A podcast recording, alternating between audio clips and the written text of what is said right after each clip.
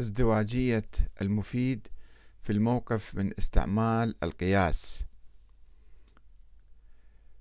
في نضاله الحميم من أجل إقناع الشيعة بالمقولة المتناقضة وجود الإمام الثاني عشر وغيبته يتخبط الشيخ المفيد بين رفض استعمال القياس وممارسته في عمليات الكلام.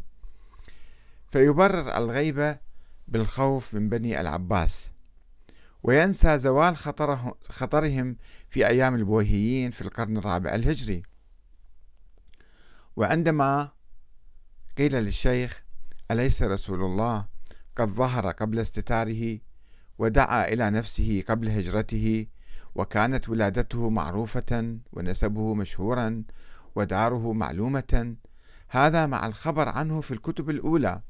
والبشارة به في صحف إبراهيم وموسى وإدراك قريش وأهل الكتاب علاماته ومشاهدتهم لدلائل نبوته وأعلام عواقبه فكيف لم يخف مع ذلك على نفسه؟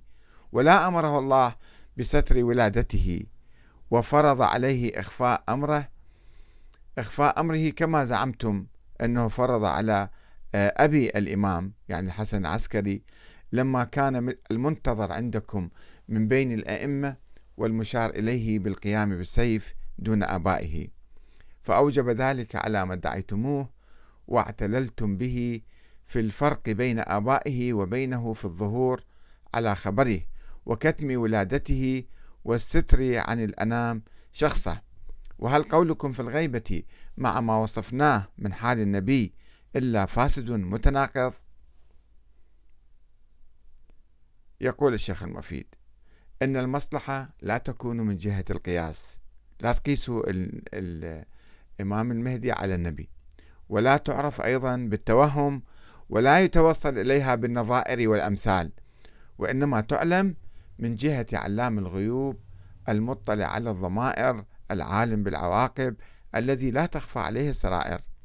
فليس ننكر أن يكون الله سبحانه قد علم من حال رسول الله من جميع ما شرحتم أنه لا يقدم عليه أحد ولا يؤثر ذلك منه إما لخوف من الإقدام على ذلك أو لشك فيما قد سمعوه من وصفه أو لشبهة عرضت لهم في الرأي فيه فتدبير الله سبحانه له في الظهور على خلاف تدبير الإمام المنتظر لاختلاف الحالين. ويواصل الرد التعسفي والتبرير اللامنطقي.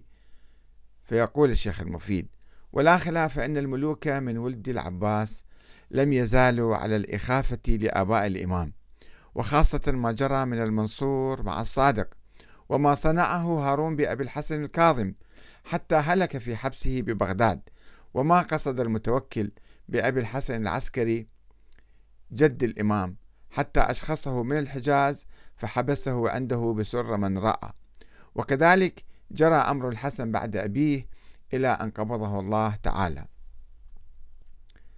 وفي قول المفيد هذا مخالفة واضحة للمعروف من التاريخ كمحاولة كفار قريش قتل النبي وشن الحروب المتعددة عليه ومع ذلك لم يختفي النبي ولم يغب عن المسلمين.